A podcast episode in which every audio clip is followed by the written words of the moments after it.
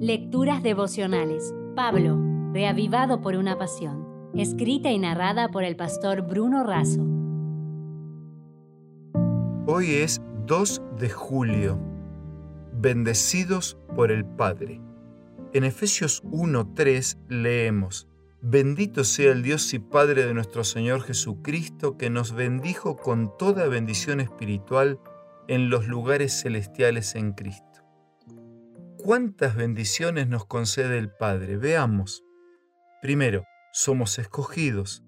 Algunos confunden e interpretan mal este tema. Sostienen que si la elección es de Dios, nosotros no tenemos nada que hacer. Lo que está claro es que la salvación comienza en Dios. La iniciativa es de Él. No somos nosotros los que buscamos a Dios, es Dios quien nos busca a nosotros. La salvación es por gracia y el pecador responde a esa elección de Dios de manera voluntaria. Por un lado, la soberanía divina buscando salvar y por el otro está la respuesta y la responsabilidad humanas. La elección es un acto soberano del Dios eterno. Dios inició una cascada de bendiciones espirituales en lugares celestiales. La elección constituye la base de todas las demás bendiciones espirituales.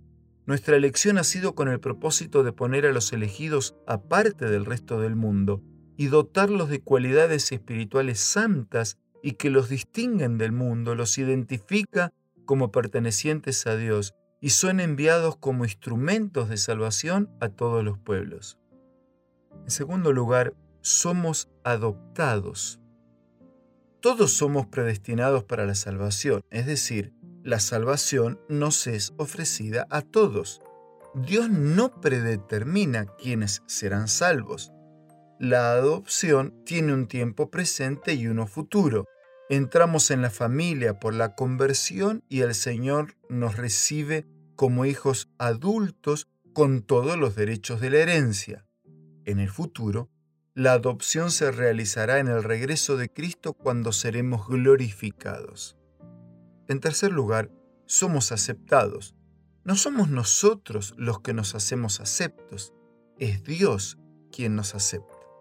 La base, tanto de la elección como de la adopción y la aceptación, es el amor de Dios.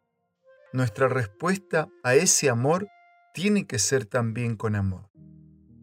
Estas tres bendiciones del Padre tienen como propósito sacarnos de la muerte y llevarnos a la vida.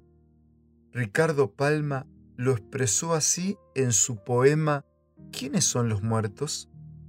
Y él dijo, No son muertos los que en dulce calma la paz disfrutan en la tumba fría. Muertos son los que tienen muerta el alma y viven todavía. No son muertos los que reciben rayos de luz en sus despojos yertes. Los que mueren con honra son los vivos, y los que viven sin honra son los muertos. La vida no es la vida que vivimos, la vida es el honor, es el recuerdo. Por eso hay muertos que en el mundo viven y hombres que viven en el mundo muertos. Con un abrazo e invitándote a que este sea nuestro ruego, me despido por hoy. Gracias, Padre, por tus bendiciones que me llevan de mi muerte a tu vida.